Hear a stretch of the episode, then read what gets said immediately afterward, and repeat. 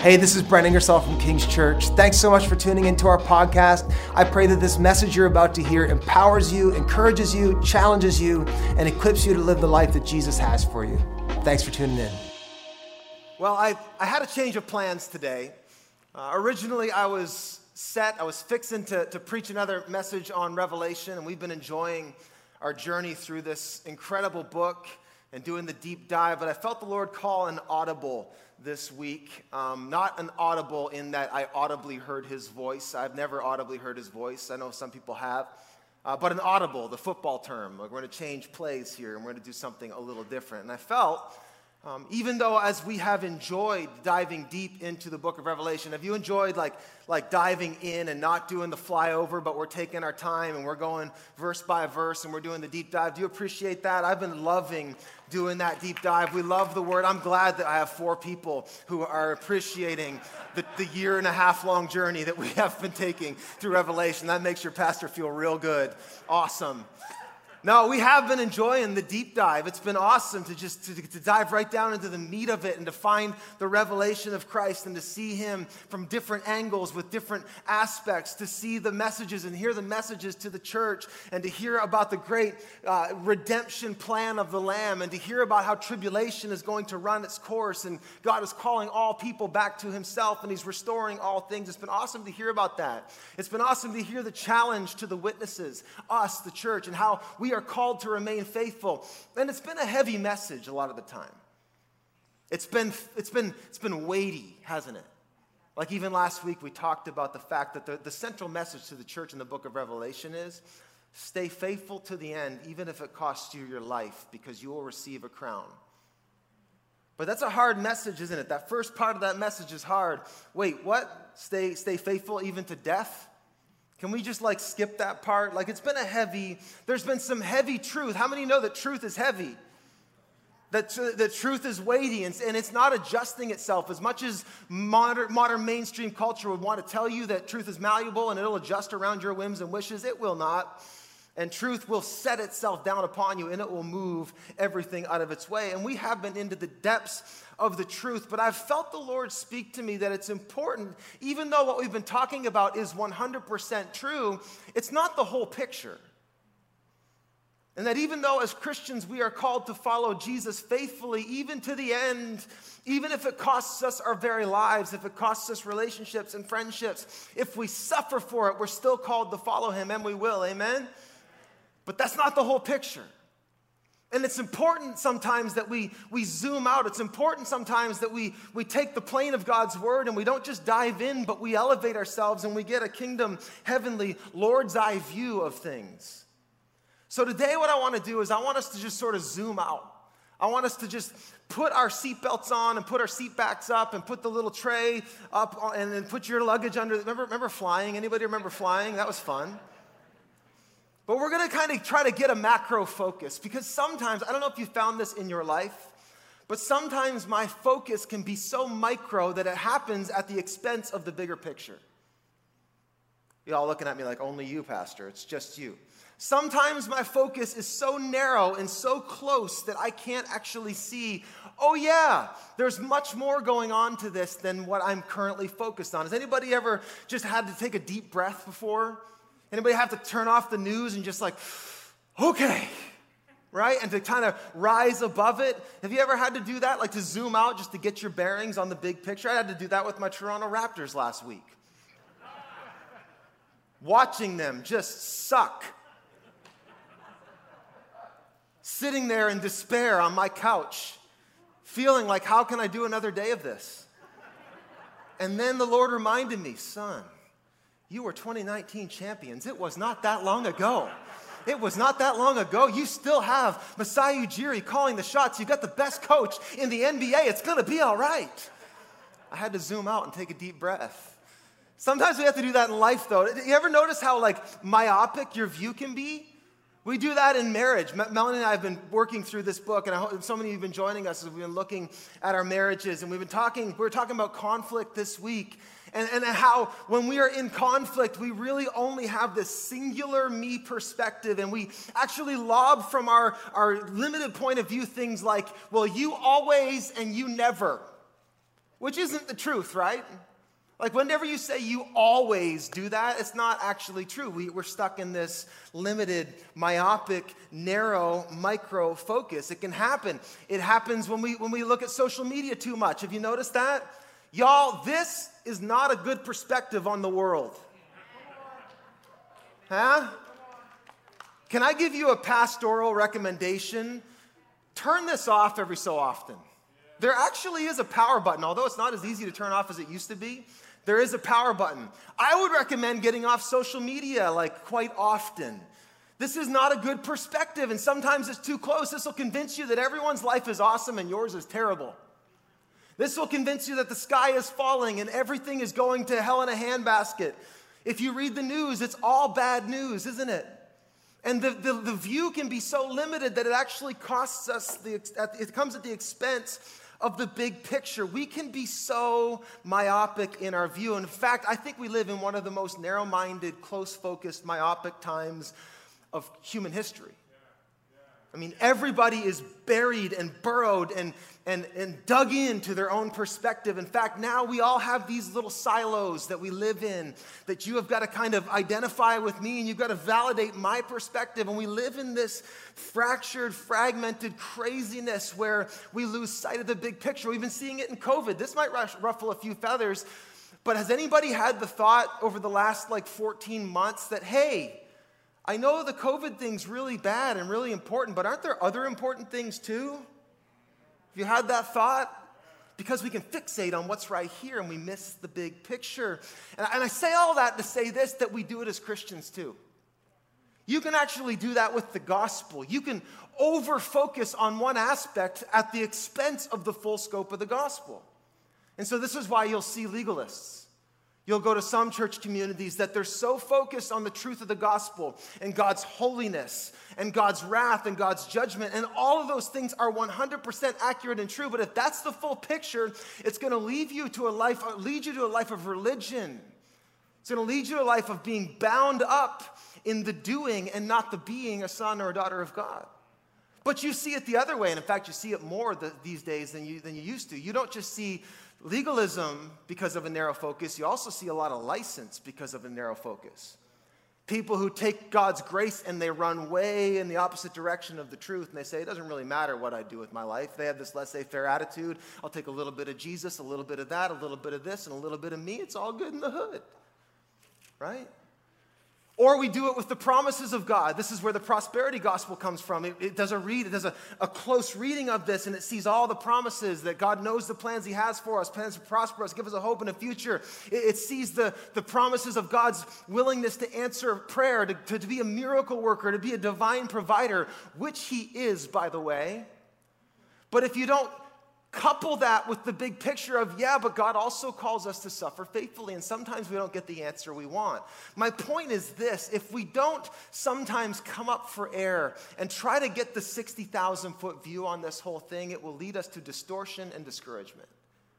And so today, as we head into Easter week, I want to set us up to look at Easter week as a bit of a perspective moment to actually reset our perspective that this week, as we consider Jesus' journey to the cross, as I preach right now, it is Palm Sunday. It is the day that, that we sort of remind ourselves that Jesus set his face towards Jerusalem and he, he marched in there on the back of a colt. And that over those days, it just kind of got crazier and crazier until he was hung on a cross and died. And then on Sunday, we know the end of the story. We know how the story ends. He rose, amen. And we're going to celebrate that next week. But I wonder if we couldn't just consider right now Jesus' journey to the cross and glean some perspective on our current situation. Because if we don't zoom out once in a while, you're prone to miss the bigger truth. The truth is that God is greater than you thought He is, He's bigger than you think He is, He's better than you think He is. You're doing better in Him than you think you are. And I, I, I, encourage you today to realize that Jesus wants you to see what he sees in you. He wants you to see what he can see and you cannot see. He wants to help form your perspective so that you aren't subject to a limited earthly view, but you get the full picture. This is what I believe Paul is talking about in 1 Corinthians 13. He's talking about having a, a heavenly view. He's not just talking about how one day when Jesus returns and establishes his kingdom in fullness, you're going to see everything perfectly, but he's talking about how to manage that intention in our days where we only see part of the picture. Did you notice that? He says, Well, right now we see in part. There's only part of the picture we see. We're not seeing it in its fullness, fullness yet. It's not, it's not fully here. It's both now and not yet. It's both here and coming. And he's saying there's this tension that we need to live in. And he says that actually your perspective is ultimately the, the, the number one determinant factor of your maturity. What did he say? He says, I, When I was a child, I thought like a child. But now I've put away childish things. And he's connecting it to this whole idea of what we know in part and then we prophesy in part. What is it to prophesy? Some of you are picturing like Gandalf right now. Don't, don't do that. You're picturing like wizards and Harry Potter and people with wands. That's, that's not, it's not magic. Prophesying is not magic. To prophesy is simply to speak the word of the Lord. It's to insert the word into a space. That's what prophecy is. It's to speak the word of the Lord. And, and what he's saying is, in your life, in the places where you can't see the whole picture, he's saying, you know what? Here's what you see. And then there's this whole scope of reality surrounding that. And in that space, you need to learn to insert the word in the empty spaces, in the unanswered questions, in the, in the wondering and the wandering, you need to learn to insert the word of God, the word of Jesus. And so I thought, you know, maybe it would be a good exercise to take a look for a minute at the journey that Jesus took on Holy Week. And if we only had half of the story, if we were from the, say, the perspective of the disciples that week, let's just pretend, let's go in the Wayback Machine. Let's all hop in the Wayback Machine and let's go back to, to the year 33 in Jerusalem and let's follow Jesus' journey along with the disciples. I assure you, the disciples did not know how the story was going to end and their perspective was limited. And they wouldn't have called that week until they knew of the resurrection. They wouldn't have called it Holy Week, they would have called it Hell Week. Their perspective would have said, This is terrible. He's going down. He's not who I thought he was. They wouldn't call it Good Friday, they'd call it a terrible day. They wouldn't call it the Passion of the Christ, they'd call it that's the day Jesus of Nazareth died. But we know the full story. And so I wonder what we can learn if we think for just a minute, and if we could learn to, to take the story of Jesus and insert it into the blank places and the blank spaces of our lives. Because we also have our moments and we have our journey where we only see part of the picture. You're only seeing the battle, but what if we talk about Jesus' victory and we fill in the whole thing? And so I was thinking about it this week, and I have a few just very, very quick admonitions and prophetic declarations. And these are things that if you follow Jesus, you've heard before, but I think we needed a reminder. And so I'm going to ask you to help me in just a minute. You're going to, you're to say these things and declare these things with me. But what, what, do we, what do we see in Holy Week? Well, the first thing, let's just, let's just remind ourselves of Jesus' journey. We're told that, that he, he went into Jerusalem riding on the back of a, a colt. Now, why is that significant? Well, it, it's significant because when a king would come into Jerusalem, a ruler would come into Jerusalem, they wouldn't ride on a colt, they'd ride on a white horse. And right from the beginning, the disciples had to be thinking, wow, this, this isn't really looking like victory to me. This isn't really looking like dominance to me, but okay, Jesus will go with it. But as the days went by, Jesus began to do more and more strange things. That, that, that there was more and more disparity between the victory that Jesus was promising and what they were witnessing him doing. So, so that's why they were so confused when they were in the upper room and Jesus puts a towel around his waist and gets down on his knees and begins to wash their nasty feet. Because in their minds, Jesus, this is your moment to go up. Here we are at Jerusalem, and it looks like you're going low. What are you doing? Why are you washing feet? And then they watched him go lower and lower as the week went on. Do you remember how the story went? I mean, he washed their feet. He did some ministry, and then all of a sudden, people started to revolt against him and push back against him. And then, all the way till Good Friday when he was betrayed, and then he's turned over to the authorities. And you picture Jesus being stripped naked and being beaten within an inch of his life. And you picture the crowds hurling insults at him and spitting on him. I mean, what a lowly moment, right? the King of Kings and Lord of Lords, broken, beaten, humiliated. What a picture. What a contrast. You see, that's just part of the picture. We saw Jesus being brought low. I mean, you think of that moment, Jesus hanging on the cross, and he cries out, uh, Eli, Eli, Lama Sabachthani, my God, my God, why have you forsaken me? Do you know in that moment there's never been a more lower, a lower human being? Utterly abandoned, utterly shamed, utterly condemned, utterly secluded, utterly trapped, and there he is crying out to God with no answer. I mean, talk about going low, but that's only part of the picture, isn't it? We know that as he went low, what happened? Saturday comes, nothing. Sunday, the tomb is empty, and we find Jesus rises again. And I, I want to just point this out to you that Jesus has been exalted to the highest place because he went to the lowest place. God actually raised Jesus higher than any other because he went lower than any other. And now, if you only had, heart, had part of the picture and you wouldn't see how high Jesus was risen, you would have thought, well, that was a failure. He had all this momentum, he had the big crowds, and then all of a sudden they turned on him, and then we see him hanging on the cross and dying alone. But that's not the story. The story is this, and here's the first point, and I want you to help me with this. Or take a let's let's, let's actually read this. This is what Paul was, where is it? Philippians. Paul says, In your relationships with one another, have the same mindset as Christ Jesus, who being in very nature did not consider equality with God something to be used to his own advantage. Here's what I want you to look at. Rather, he made himself nothing by taking the very nature of a servant and being made in human likeness and being found in appearance as a man. Say this out loud with me, all of our locations. He what? He humbled himself he humbled himself by becoming obedient to death, even death on the cross. He went to the lowliest place. Now watch this. Then Paul says, "Therefore, therefore God exalted him to the what? The highest place and gave him the name that is above every name." That at the name of Jesus, every knee should bow in heaven and on earth and under the earth, and every tongue acknowledge that Jesus Christ is what? Let's acknowledge Jesus Christ is what? He's Lord, and every tongue acknowledge that Jesus is Lord to the glory of God the Father. Here's the point. Here's the point I'm trying to make. Don't miss the big picture. When everything seems to be going down, when you seem to be being brought low, when we are brought the lowest, God's promotion is the highest. So, some of you, you look, you, you might be in the loneliest, lowliest place of your life. You are in perfect position for God to prosper and promote you. If you are finding yourself being brought low, don't miss the big picture. Heavenly heights are happening. And I need you to recognize this that, that humility on earth looks like glory in heaven. It's an inversion. Glory in heaven looks like humility on earth. And so, if we only had half the picture, we would think Jesus is the most humiliated person that has ever lived. But if we have the whole picture, if we have the heavenly picture, we realize there has never been anything more glorious than the King of Kings and Lord of Lords, the creator of heaven and earth, stooping so low that he wouldn't just wash our feet, but he would wash away our sins by his own blood. That is the most incredible, glorious thing that is imaginable. But we got to see the whole picture picture.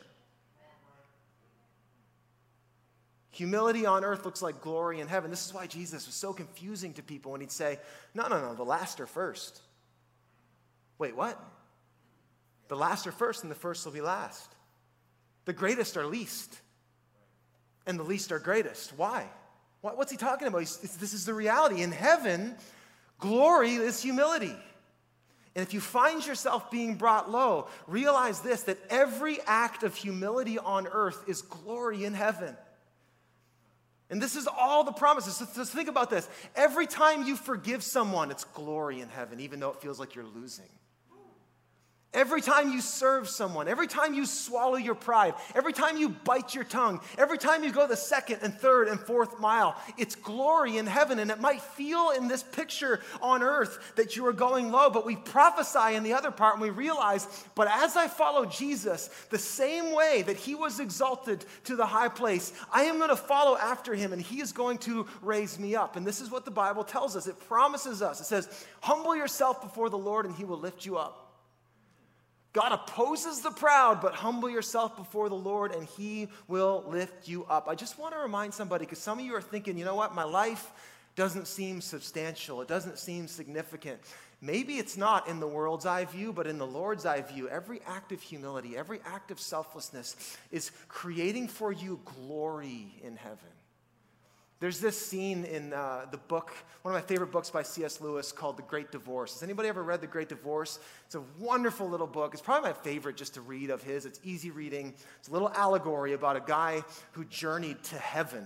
And he gets this tour of heaven and he's trying to understand it and he's getting his bearings. And there's this scene where he's, he's being guided by his guide, and the guy's trying to show him as they go deeper into the heavens.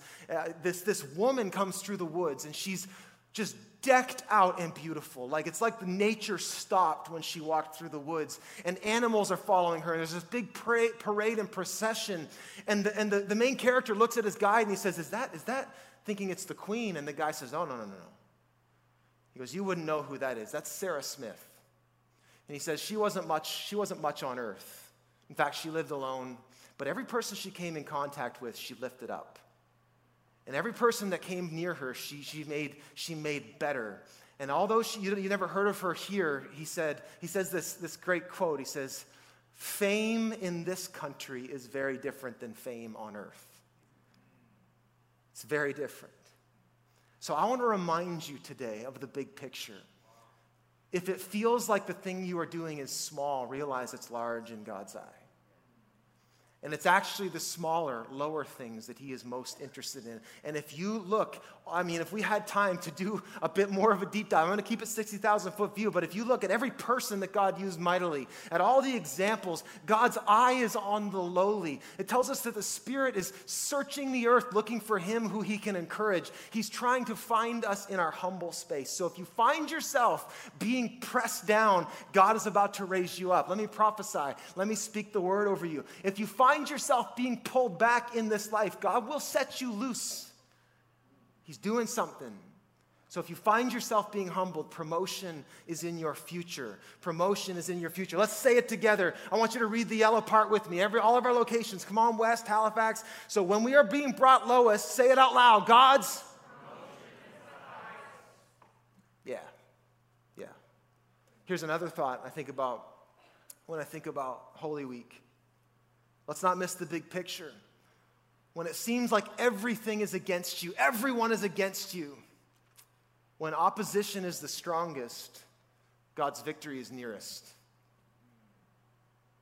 When, when, it, when, when opposition is the strongest, God's victory is the nearest. I mean, you think of Jesus' journey to the cross. I mean, three years of ministry, and he changed everything. And at first, it seemed like this was going real nice, like he's healing people, huge crowds following him. I mean, he couldn't keep his fame secret. But then, as he got closer to the cross, as he entered Jerusalem, and he, the Bible tells us he wept because he knew what was about to go down, his heart breaking for those people that he was about to go and die for, we find not after Palm Sunday a warm welcome. But that warm welcome quickly turned into opposition. The people turned against him. The religious leaders had already turned against him. The powers and principalities were set against him. And even Rome, the empire, was turned against him. And we find Jesus being attacked, being brutalized, being accused, being pushed around, being hurt. After three years of ministry, he walks into Jerusalem and they beat him and hurl insults on him and accuse him. And the Bible says he actually said nothing. Read that the other day and I was just floored by it. Like, what strength to look at lowly people, you're God of the universe, and you have, you're standing in front of Pontius Pilate who says, Do you know the power I have over you? Please. Wouldn't, isn't that, doesn't that rise up in you? Not Jesus. It's real authority. It's real authority. He's about to make the biggest statement. He didn't say anything because he was about to make the ultimate statement. He was about to actually get the victory. He was actually about to overthrow the powers and principalities of darkness and give us the victory. And I say all that to tell you some of you are in a season of opposition. You might be in a time of opposition. You know what I've found? I haven't always done this right, and I haven't always won all my battles. The Lord's never lost, but Brent sure has. But I have learned when I'm about to, the times where I've stepped into big ground, where I've taken big ground, or where the Lord has led me into a new space, those times are always preceded by just a firefight of opposition. Has anybody ever noticed that in life?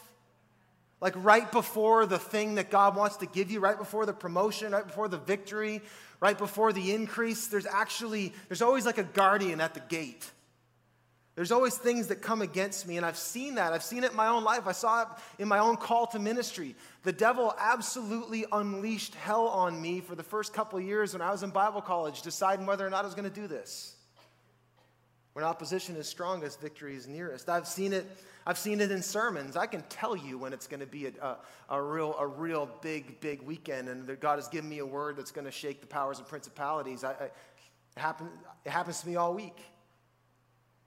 We've seen it in our marriage. We've seen it even just recently. Melanie and I preparing to do this marriage series. Like it's, it's ironic, it's funny, it's uncanny even that the days going into this marriage, marriage series, Melanie and I were fighting like crazy. We fight too, don't judge us. I love her though. Fighting makes us better. Tune in tonight. You're going to find out about it. But we've seen it. And here's what I've learned though when I can see the attack, it means breakthrough, means victory is near. So I just want to encourage someone today with that. You're getting closer. Like if the enemy is pushing back, realize you're getting closer. We've seen that at King's Church. When we lost, when we launched West Side, there was like nasty news articles in, printed in the paper about us, this intolerant group of people. It was interesting. Intolerance was fighting us because we are so intolerant. Ironic. We're not going to tolerate those intolerant people. What? Wait, what? The world's nuts, just by the way. Do you see like the anti racists right now are like purporting that we segregate? Wait, what? You're gonna fight racism with segregate? Anyway, that's, that's gonna, I'm not gonna get canceled for a couple more weeks. I got a series coming up that's gonna get me canceled, and that's, anyway. we'll save, we'll save it, we'll save it. But here's the point learn this. If there's opposition, then it's probably an indicator that you're in the right position. Hey? If there's opposition, you're probably in the right position. That rhymes. Let, let, me think of another rhyme. If, if you're under attack, you're on the right. Hey, there you go. If you never get any pushback, it means you're just walking with the devil, not against him. If you have opposition, you are actually getting somewhere the devil doesn't want you to get. Does the devil know your name? If there's pushback, don't be discouraged. That's only part of the picture.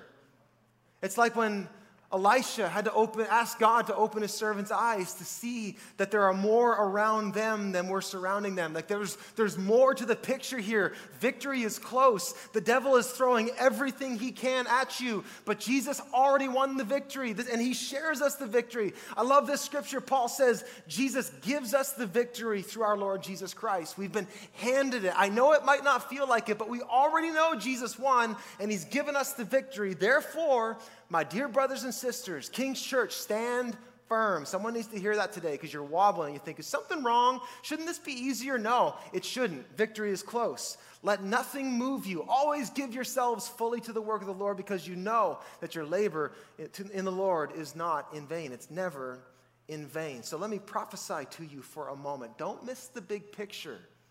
Victory is in your future.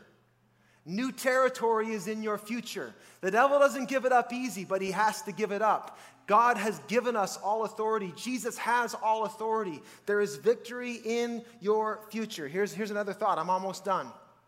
Are we starting to get the bigger picture? Yeah?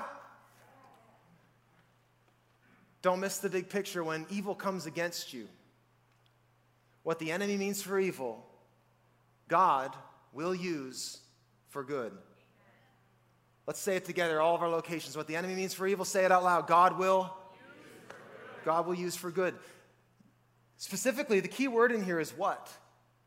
What's the thing coming against you? What is the very thing, the very evil thing that is coming against you? Like Bradford said a couple weeks ago, God doesn't actually take those things away, He actually redeems those things. He actually uses the very thing that's coming against you for His glory and for your good. That's how glorious and capable and able God is. He will turn the very thing used against you into the, the, the, very place of victory. The very place of defeat is going to now become the place of victory. That's actually at the heart of the gospel. That's what you see on the cross. When it looked like a death, it was actually giving way to life. When it looked like the kingdom was being destructed, it was actually being established. When it looked like Jesus was being bound to a cross, freedom was actually being released. The cross looks like a tool of destruction, but it was actually the ultimate tool of construction. God will use the very thing that's coming against you to use it for you for your good. This is what Paul was saying in Romans 8:28. He says, "For we know that God causes all things to come together for the good of those who love him and are called according to his purposes." God causes all things to come together. This is what the cross is. The cross is a turning point, if nothing else, isn't it? Isn't it the place, like you think about, Paul talks about Jesus disarming the rulers and authorities. Like this weapon of attack that was used against him, Jesus actually like did this ultimate spiritual jujitsu move and like flipped it over. You see that? I see a meme in my future. No, he took, he took the very thing, like the devil plotting, I'm gonna get him with accusation, I'm gonna get him with sin, I'm gonna get him murdered on a cross. And Jesus took the very thing that was used against him and he used it for his victory, for his glory. And so I tell you that to, that you would realize today that shame might be coming against you, but God will actually turn your shame into glory. It's the very thing. Accusation might be come against you, but through the cross, it means vindication. Through the cross, Jesus turns weakness into strength, humiliation into exaltation, beating into healing, mocking into crowning, death into life. That's what the cross does. Don't lose sight of the big picture. The very thing you might be complaining about, God might be wanting to use for His glory and for your good. Trust Him in it. See the big picture, recognize it, recognize that God is a redeemer. God turns things. He turns things over. Like he's better than just taking away your story, he'll use it. Isn't that incredible? Like that's how much of a flex God, God's doing here. It's like, no, no, I can work with this. It's like you were an addict, Adam, I can work with that. Right? Brent, you're a stubborn kid. I can work with that. Right? He did it with Paul. When you think about the Apostle Paul, the most brutal accuser, the most violent accuser of the brethren, turned into the biggest ambassador. Because God will use the very thing that the devil meant for evil, he will turn it into good. I saw a cool post there a couple weeks ago said that the Apostle Paul walked into heaven to the applause of people he saw martyred. That's redemption. That's redemption. That's how the kingdom works. God actually wants to take the very thing and flip it and turn it over for your good. We've seen that. We've seen that in our own story. We saw it in the King's Church story in 2012. I'll never forget the day where our church was under unbelievable attack and it looked like it was a devastating blow from the enemy. And I'll never forget the day. My friend, Pastor Dave McElhaney, came here at a prayer night, took the mic, and he said, The devil will regret the day he did this. I bet he does. Because God will take the thing that looks like shame and he will turn it into glory. He will take you from the lowly place and he will put you high upon the rock. That's what he does. We've seen it. Uh, we've seen it too many times. So, look, some of you need to zoom out right now because all you can see is the opposition. Realize right now, like, zoom out. It's like victory's coming, and God is so good that He's actually going to use the very thing that is my thorn in the flesh, the very thing that is debilitating my life, and the very thing that I'm complaining about. I'm going to turn it over to God, and God is going to cause that thing to come into good in Jesus' name. We, we prophesy in part. Let me prophesy that over you. He will turn the weapon against you into a tool that is for you. Isn't that awesome? It says that we are more than conquerors in Christ Jesus. You know what that means? Not just conquerors, more than conquerors means we took the enemy that was working against us and they're now working for us. It's dominance. The The place of defeat will be a place of victory. The lack that you experience, the place of lack is going to become your place of blessing. That's what it means for streams in the wasteland. God actually wants to take the very place where you lack, He's going to turn that into the place of blessing.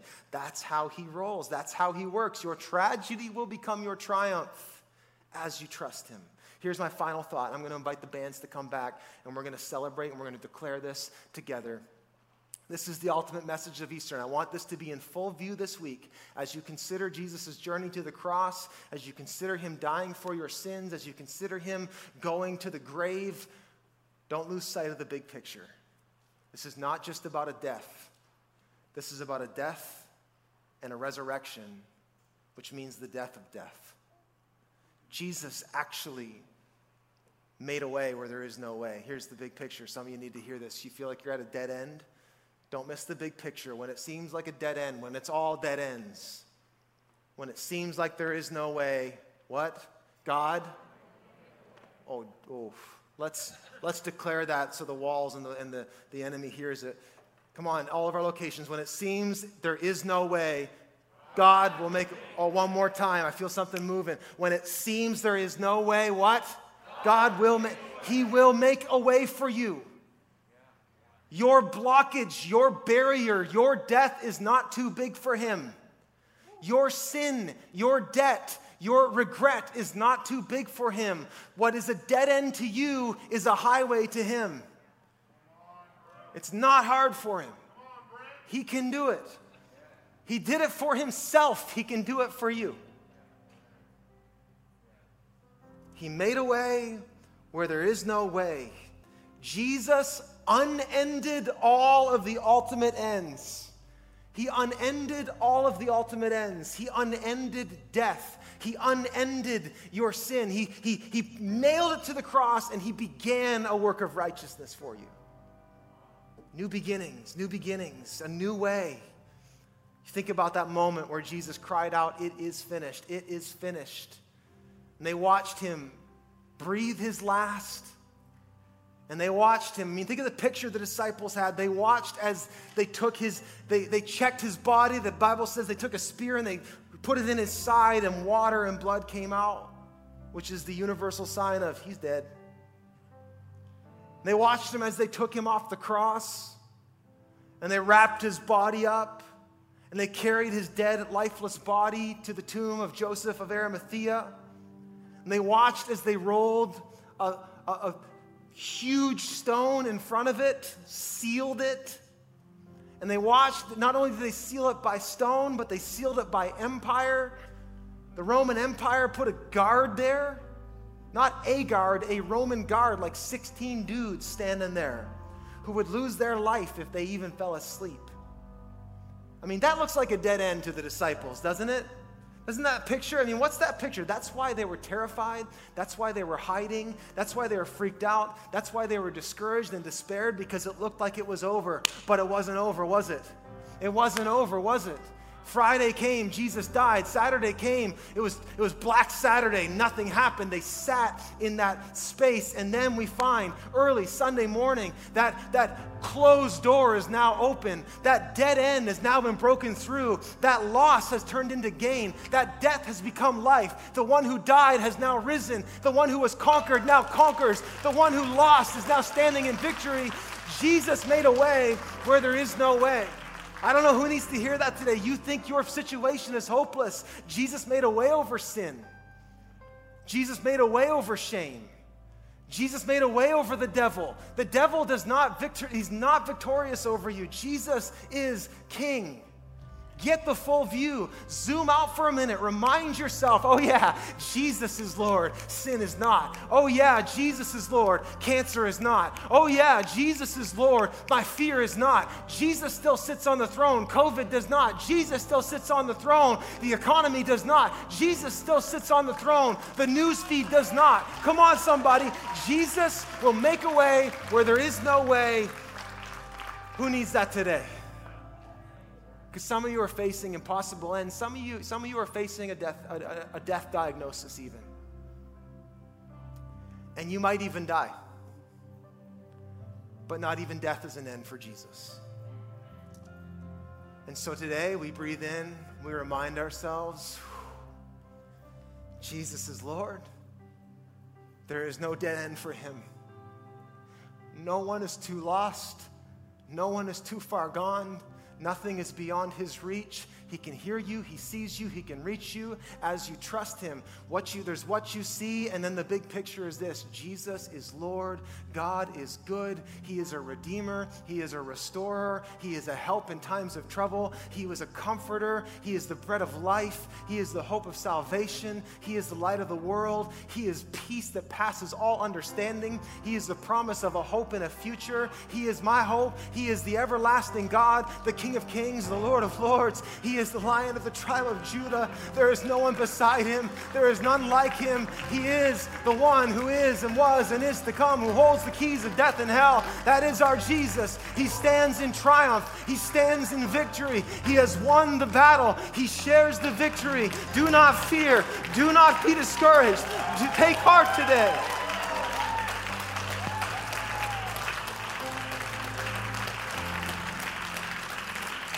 So, Father, we thank you for the big view. We thank you for the big picture. We thank you today, Lord. Lord, we thank you that you invite us to walk by faith and not by sight. And so there is what we see. And Lord, that we see some scary things, we see some heavy things, but then, Lord, there is what we don't see. For what we don't see, we prophesy and we place your victory in that space. We, pray, we place your goodness in that space. Lord, we don't look at our cancer only through the diagnostic and only through the track record, but we look at it on your goodness, on your promise, on your power. And so, Father, for every need, for every dead end, for every lack, for every fear, for every battle that our church is facing, Lord, I pray right now by the power of your Spirit, would you open the minds, of, open our minds, Lord. Show us that we are seated with Christ in heavenly places right now. Show us, Lord. Show us right now to help us fix our eyes on what is unseen not on what is seen, because what is seen is temporary, what is unseen is eternal, Lord. Lord, help us to set our minds on things above right now, Lord. Renew our minds, transform our lives because of a changed perspective. So, Father, I speak hope over your church today. I speak confidence over your church today. Father, I speak gratitude as we consider your journey to the cross, that you, such love, that you would lay your life down for us, that you would share your victory with us. I pray your encouragement, your peace, your hope, your joy, your life, your goodness for every person in every situation in Jesus' name. And all God's people said, all God's people said, Come on, if you know He's good, give Him a praise.